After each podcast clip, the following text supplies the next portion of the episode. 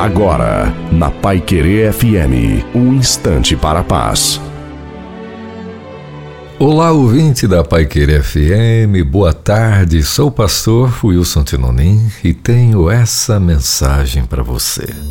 O Egito foi por sete anos o celeiro do mundo por causa de um homem que, por sonhar, soube na direção de Deus lidar com os sonhos até dos outros, inclusive do imponente Faraó.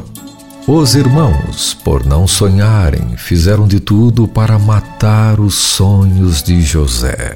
Porém, alguns anos depois, reencontraram o sonhador, que, jogado na cisterna, humilhado, vendido e passado por morto, agora estava gerenciando a comida do mundo todo.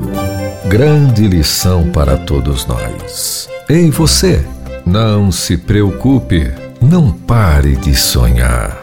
Não aborte as etapas que os sonhos exigem até que se tornem reais. O resultado de nossas buscas em Deus sempre são grandes conquistas que vêm por via dos mais belos sonhos. Que Deus continue abençoando a sua vida de modo que você resista, persista, insista e assim seus sonhos serão realizados. Amém.